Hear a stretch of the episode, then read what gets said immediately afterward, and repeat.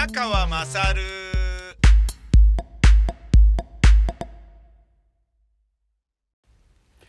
えー国会で、えー総理大臣がですね、あの、怒られてましたね。つけているマスクを、ね、ずらして、鼻と口を出して、それを、指を舐めて、その舐めた指で、えー書類をめくる。そういうことを総理はなさってましたけど、それについてごい、あの、感染予防防止対策ということに関して、あまりにも無責任、意識が低いのではないでしょうか。そのあたりどうお考えなんでしょうかお答えください。言われた菅総理がですね、えーあの時はですね、えー書類のページがうまく巡れなかったものですから、か なんか言って、普通の田舎のおじさんみたいなことを言っていたっていうのがですね、ちょっとうまく巡れなかったもんですから、みたいな感じで、何を言ってんだよっていう、そういうあの、なんかね、雰囲気でしたね。で、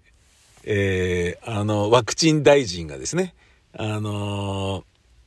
まあね、ワクチン大臣はね、あの、反原発ですから、3.11以降、反原発の、えー国民からは人気ありますからね。で、そういう人が内閣に入っている限りは、原発再稼働とかもやりやすいし、なんかもう難しいね、あの、うまい具合にバランス取られちゃってるなっていうのがあるけど、それね、やっぱ与党が大きいとそういう風になっちゃうのかなっていうのもあるけれど、そのワクチン大臣が、えー言ってましたね。河野太郎がね。あのーえー えーと、ワクチンを接種するのは、えー高齢者から、ね、えー高齢者、医療従事者からというふうになっているけれどという中で、まあ、あのえー総理はですね、えーあの、含まれますけれども、みたいな感じで、え僕とか西村さんは、それ含まれないので、後からというふうになります、みたいな。そんな感じのことを言っていて。まあ、総理はちょっとおじいちゃんだけど、っていうことを、あら、あの、なんだろうな、形を変えて言っていたっていうのが、うん、なんかそれは別にスパイシーな発言ではないのだろうけれど、面白いぞって思いましたね。で、これを面白いぞと思わせているのは、そういうふうに編集しているテレビのニュースなので、いや、まあね、こういうような形でね、編集権という狂気を持ってね、我々は望んでいると、えー、ハウフルスのね、社長がおっしゃってましたけど、こういうことなんだなと思いましたね。悪意は全くないだろうにね。で、ワクチンの順番ですけれど、えー、どうかなっていうふうに思ってるのが、WHO が、えオリンピック出場選手を先にワクチン接種させるべきなのではないかという論理に対しては、あの、反対ですということを言ってましたね。それは、それよりも何よりも、医療従事者なり、えーもっと先に接種すべき人がいるのでっていうことを言ってましたね。うん、よかったね。その WHO がまあね、まだまだね、一応腐ってはなかったっていうことで、まあそうだよな。にしてもね、武漢に調査に入るのがこんなに遅くてどうなのっていうのもあるよね。うん、もう何かが得られるのかなっていうのをね、一応ね、ものすごい調べて、あの、武漢のね、研究所とその近くにある市場のね、売っているところのね、あの、問題とかを、いろいろとつまびらかにしてもらえればいいと思うんですけど、まあ、あのね、もう本から、本で聞きかじったことだから言いづらいですけど、言いづらいですけど、とかラジオでは言えない、言いづらいですけれど、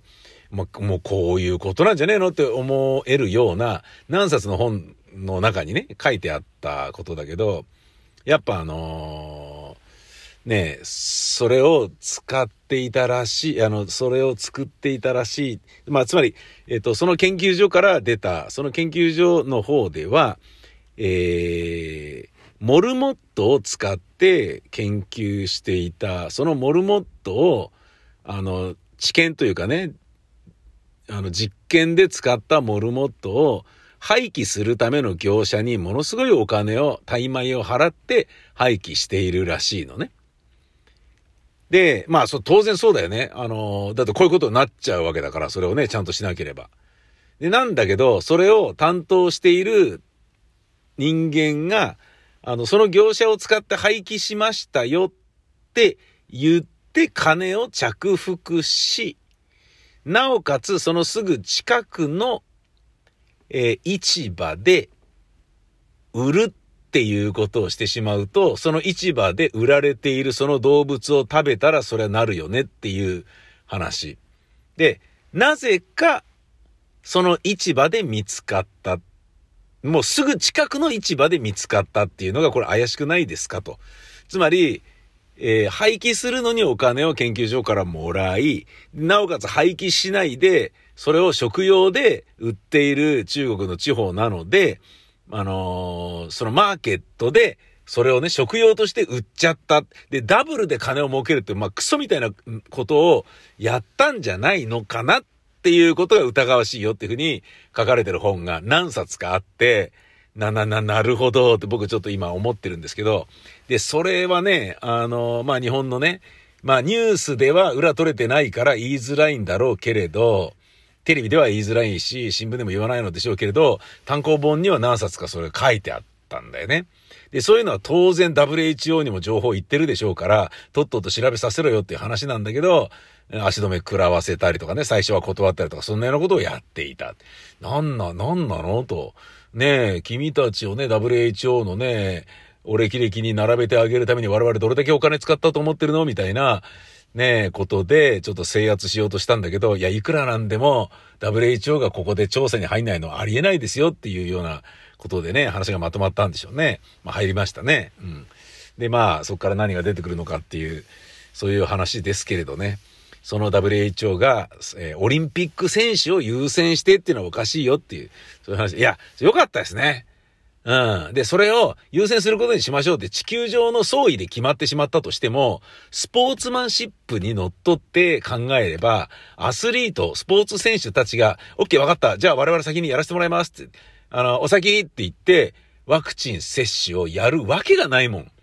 そういう人たちがオリンピックで活躍できるわけがないような気がする。それだけフェアリーなイメージがオリンピック選手にはあるので、自分との戦いで自分の努力、ね、根性とか精神論とか肉体とかいろんなものを、ね、もうチームで一丸となって鍛え上げて、で、そのガチな勝負で、えー、どれだけ自分は高みに登れ、詰められるのかっていうことを日々考えて、この4年間ね、プラス1年間を、えー、努力した、あのー、選手っていうものが、医療従事者よりも、自分の家のおばあちゃんやおじいちゃんよりも先に、あ、ちょっとすいません、ちょっとあの、アスリート特権で、えー、ちょっと先に、あの、やらせてもらいます、みたいな、んなことをね、喜んでやるようなオリンピック選手は、世界中どこにもいないような気がします。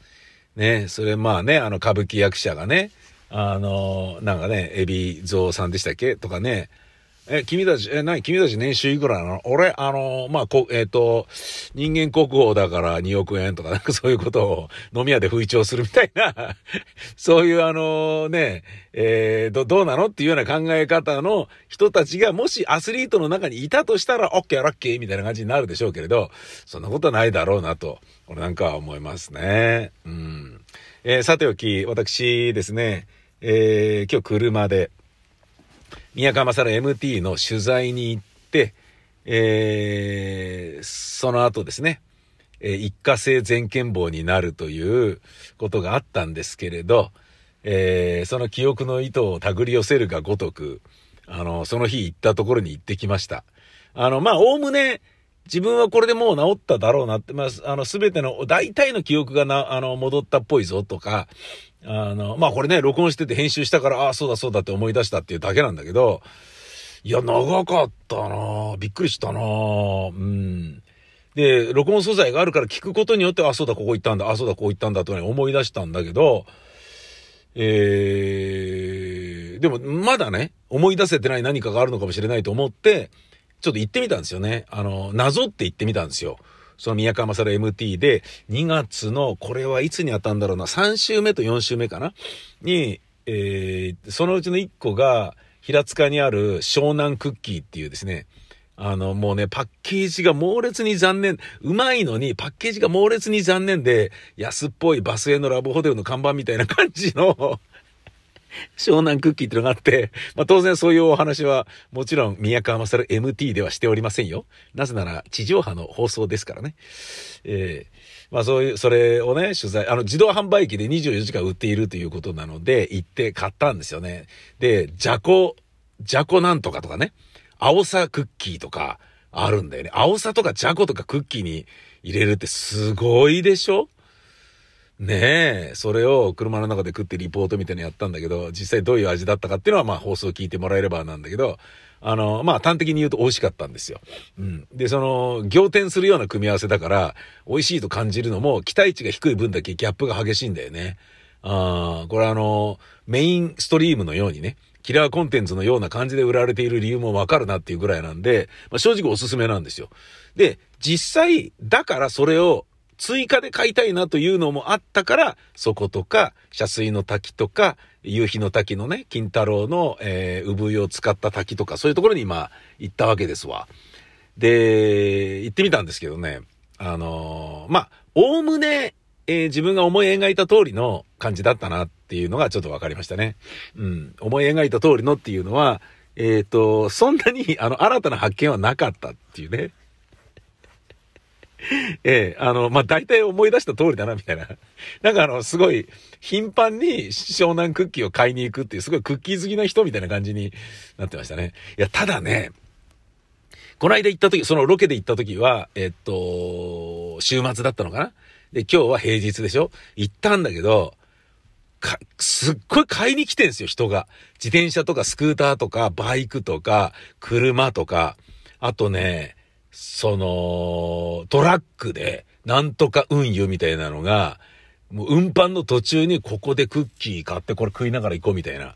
感じなのかな。でね、もう、あのー、両手でね、胸元に抱えるぐらいボンボンボンって買って、それ車に積み込んで帰っていくっていう。で、女の人少ないんですよ、意外と。おっさんばっかなんですよ。俺もまあそうですけど、俺みたいな感じのおっさんが、ブラッと来て、車切って止めて、中入って、千円札両替して、100円玉カンカンカンつって、ガチャピンガタッつっていっぱい買って帰っていくっていう、そんな感じだったんですよね。まあその中から僕ね、あの、青さ以外にもね、えっ、ー、と、なんかリキュールが入ってるやつとか、あとね、あんこが入ってるクッキーとかね、何なんだよ、みたいな、それちょっとね、買いましたので、これをちょっとね、えー、これから、あのー、親にね、食べさせてあげるであったり、えー、そういうことをちょっとしようかなというふうなことを思っております。そして、その時にね、帰り際に、えー、自分の、あのー、誕生日プレゼントで、なんとありがたいことに、あの、500円分の、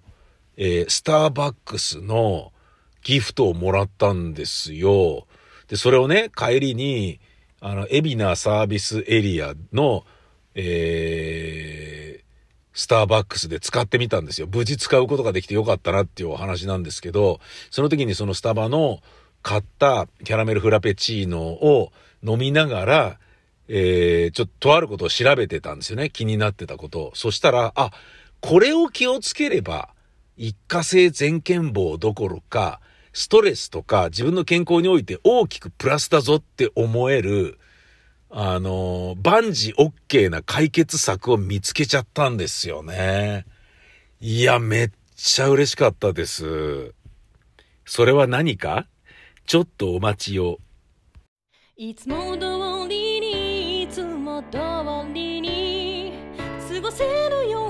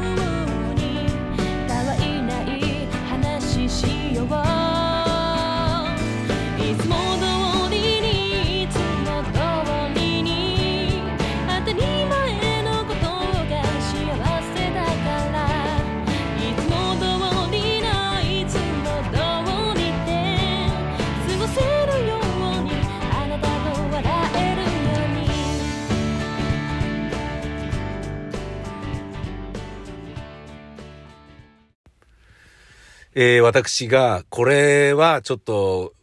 ちゃんとやろうっていうふうに思ったんですが、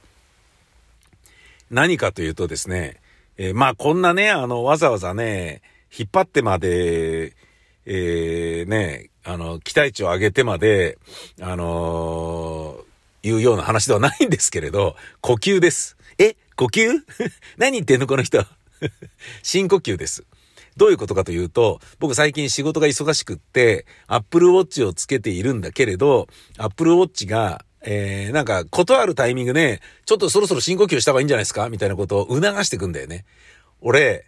去年の年末から一切それ無視してたんですよ。うっせえなみたいな感じで。それやった方がいいなと気づきました。だって、酸素吸い込んでないから海馬に酸素がいかない、あの、血中酸素とかで血液がいかなくて、海馬がショートして、あの、健忘になっちゃうわけじゃないですか。だから、深呼吸はもうマインドフルネスになるので、やった方がいいよっていう。で、そっからね、ちょっとネットで調べてみたら、その、海老名サービスエリアで、えー、キャラメルフラペチーノなるものをですね、グビグビ飲みながら、あの、あれ飲み方どうすればいいんですか？あれ。一回、あのー、なんか、半円のドームをカパって開けて、ストローで生クリームとかをチバチバチバチバこう、なんかあの、ほじくってすすってから、で、飲み物だけになったものを、えー、もう一回カバーをね、半、半円ドームを、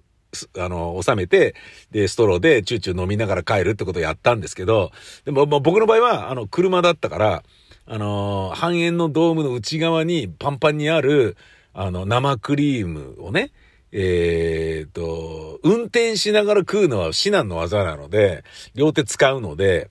そうしたんですけどね。まあ、運転関係ないとしたらそれどうやって、あのー、飲んでるんですか皆さん。それちょっとあの、ぜひ教えてくださいよ。キャラメルフラペチーノの、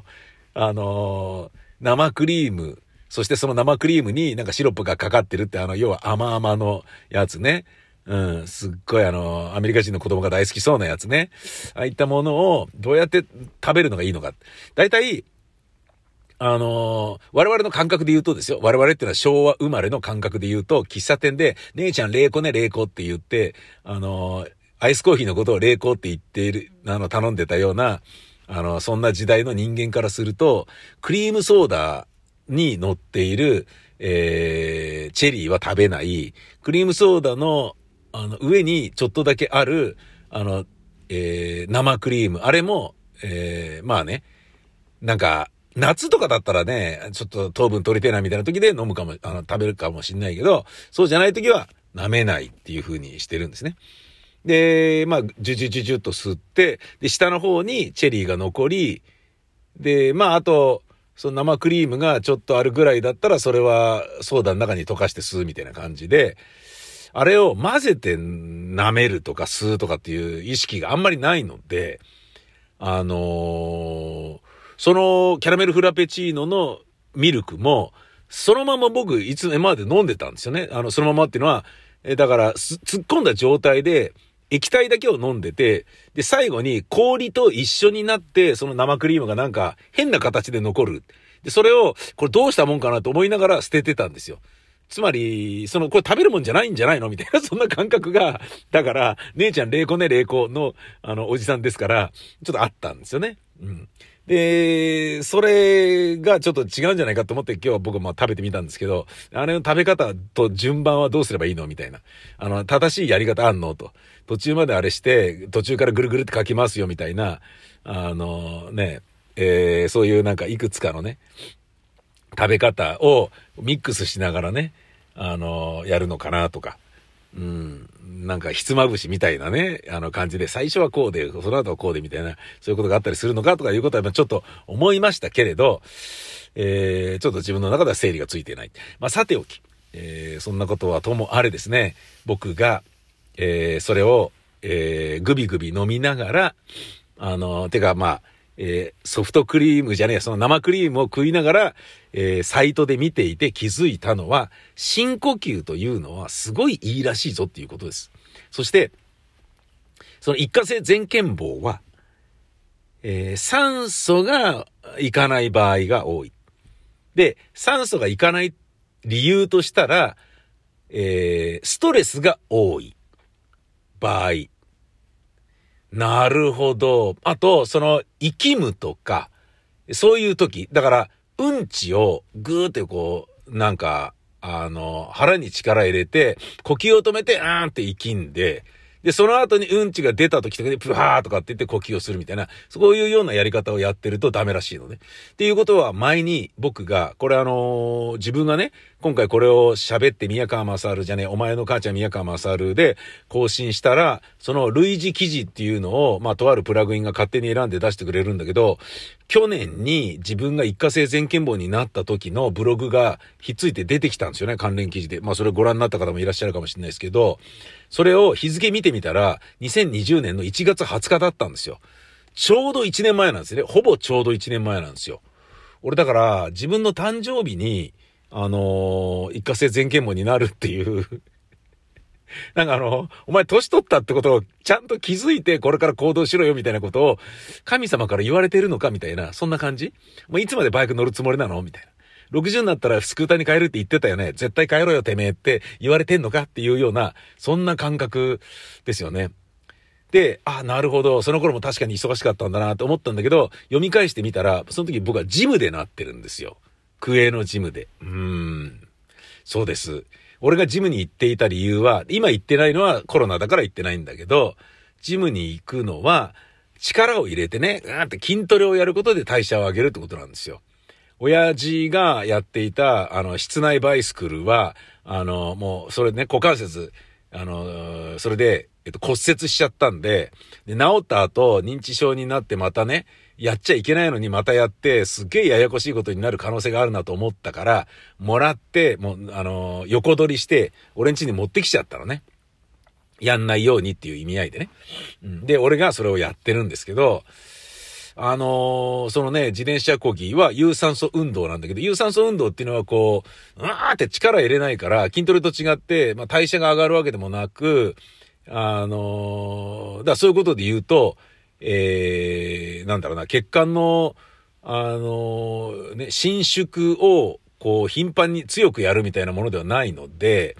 えー、冬の場合はね、特にそれがね、血行が悪くなるじゃないですか。そういうようなことなんだろうなと。ちょっと思いましたね。だから、まあ冬注意っていうのはもちろんあるんだけど、呼吸をいっぱいした方がいいぞっていうことに気づいて、これちょっとね、これからアプローチの言うことをもっと聞くことにします。で、俺その時ね思ったんですよ。アップルウォッチやっぱやるじゃんと。すごいよねと。アメリカで心拍数が急に上がった人は危ないよ危ないよっつってアラート出して、今すぐ病院に行きなさいって言って、助けた、命を助けたっていうね、アップルウォッチに命を助けられた男っていうのは前、あのー、ね、アメリカでありましたけど、そんなようなことなんだなと。すげえぞと。俺ストレス溜まってるから、あの、深呼吸した方がいいよみたいなことを教えてくれてたのを何度も何度も無視し続けていたこの数ヶ月。それが原因でこうなってんじゃねえかと思って、すげえと思ってね。アップローチありがとう。これからもよろしくね。みたいな感じで。でも俺の、ね、深呼吸をお前はした方がいいぞっていうタイミングは、確かにうまいタイミングで来るんですよ。仕事夢中になってやってる時に来るんですよ。で、一太郎も PC の画面から、そろそろ、あの、ミスが多くなってるから休憩したらどうですかとかいうのを出してくれるのね。あ、それすげえって思うんだけど、そ、それと同じようにいい、いい感じのタイミングで出てくるんですよね。大体ね、一太郎の方は 1, 1時間入力してると、そろそろ1時間経ちましたけど、あの、休んだ方がいいんじゃないですかとか、一回休憩取ったらいかがですとか出るのね。無視してやってると、で、それによってミスが出てくるでしょ？つまりバックスペースをバンバン押すようになってくるから、ミスが増えてきたので休憩することをお勧めしますとか、そういうね、うるさ型の秘書のようなことを進言してきやがるんですよ。これがまた一太郎のナイスなところなんですけど、そのナイスだなと思うタイミングが、ナイスだなって思うのと同じ感じで深呼吸を進めてくるんですよね。アップルウォッチが。だからこれなんか理由があんのかなと。ストレスを抱えながら集中して物事を考えていると、深呼吸をしないとあんた酸素取ってないよってことがわかんのアプローチって。すげえなと思って、か、か、なんか、さすがみたいなこと思ってたんだけど、よーく調べたらですね、どういうタイミングで深呼吸を促すのかっていうのを調べたら、今あの私がネットで調べたところによるとですね、単純に5時間おきだそうです。えーただ、俺はすげえいいタイミングに、あつらえたように、俺のストレスが溜まってる時間に見計らって深呼吸したらどうですかってうまいねみたいに、すげえぜって思ってたんだけど、単純に5時間おきだったそうです。もうなんか、なんだよ、みたいな。なんだよ、それ、みたいな。いや、でも、まあでもそういうことでしょうね。うん。まあ5時間おきには呼吸した方がいいよっていうことだと思う。で、なんだ5時間おきだったのかと思って、そこからまた呼吸についていろいろ調べてみたら、あれをね、あのー、やることによってマインドフルネスにもなるし、えー、何しろストレスがなくなるね。睡眠が深くなるってね。別にあの、睡眠時間、寝る時間に、えー、近い時間で深呼吸をすることではなくて、一日に何度か深呼吸をすることで、えー、睡眠が深くなるとか、もういろんないいことがいっぱい書いてあったので、いや、それでいいじゃんと。俺もうちょっとね、と、あの、それがね、シンプルに5時間おきという、ただのアラームみたいなものだとしても、俺はこれからちょっと、アップルウォッチのね、言うことを、えー、聞いていこうというふうに思います。えー、こういうことを喋っているのは、自分が前回、次にね、あの、一過性全検簿になった時に、前回どうだったのかなって、その、なった日、なる前、なった後、ね。で、もそろそろ記憶が戻ったらしいぞというタイミングに、宮、あの、お前の母ちゃん宮川勝喋ってたけど、それ全部聞いてみようと。それによって違いがね、何かあるのかもしれないな、と、えー、いうことをちょっと、えー、比較検討するためにですね、自分のもうね、俺にしかわからないカルテを残すみたいな、そんな感じで撮っとこうかなというふうに思って喋ってみたわけです。いや、でも、怖いね。記憶っていうのはなくなると本当に怖い。今回ね、こんなにびっくりすることになるとはと思いましたね。時間が長かったからね。うーん。いや、気をつけよう。まずは呼吸、そして運動。冬だからといって、えー、ね、筋肉がね、キュッと締まるから、血管が細くなって、あの、隅々までね、血行が良くならないっていうのはどうしてもあるでしょあ、あとね、えっ、ー、と、呼吸に関して言うと、冷え性を治すっていうのもあったね。うん、深呼吸によって。で、ストレス解消においては、あの、コーヒーとかを飲む方はたくさん多いけどってまさに俺のことなんだけどさ、コーヒー飲むと確かにストレスは緩和されるんだけれど、コーヒー飲むことによって体冷えるので良くないですよっていう部分もあるよと。だ運動してないんであればコーヒーよりは深呼吸ということに気づいたんです。えー、皆様も、え、俺、一過性全健簿あるんだけどっていう人、気をつけましょう。ほんじゃまたです。さいなら。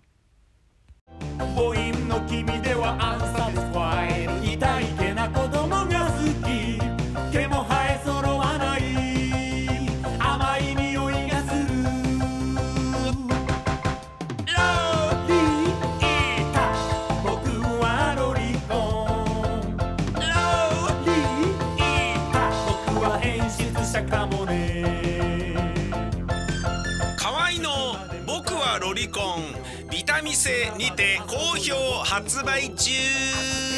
ビタミセの URL は v-mise.com v-mise.com です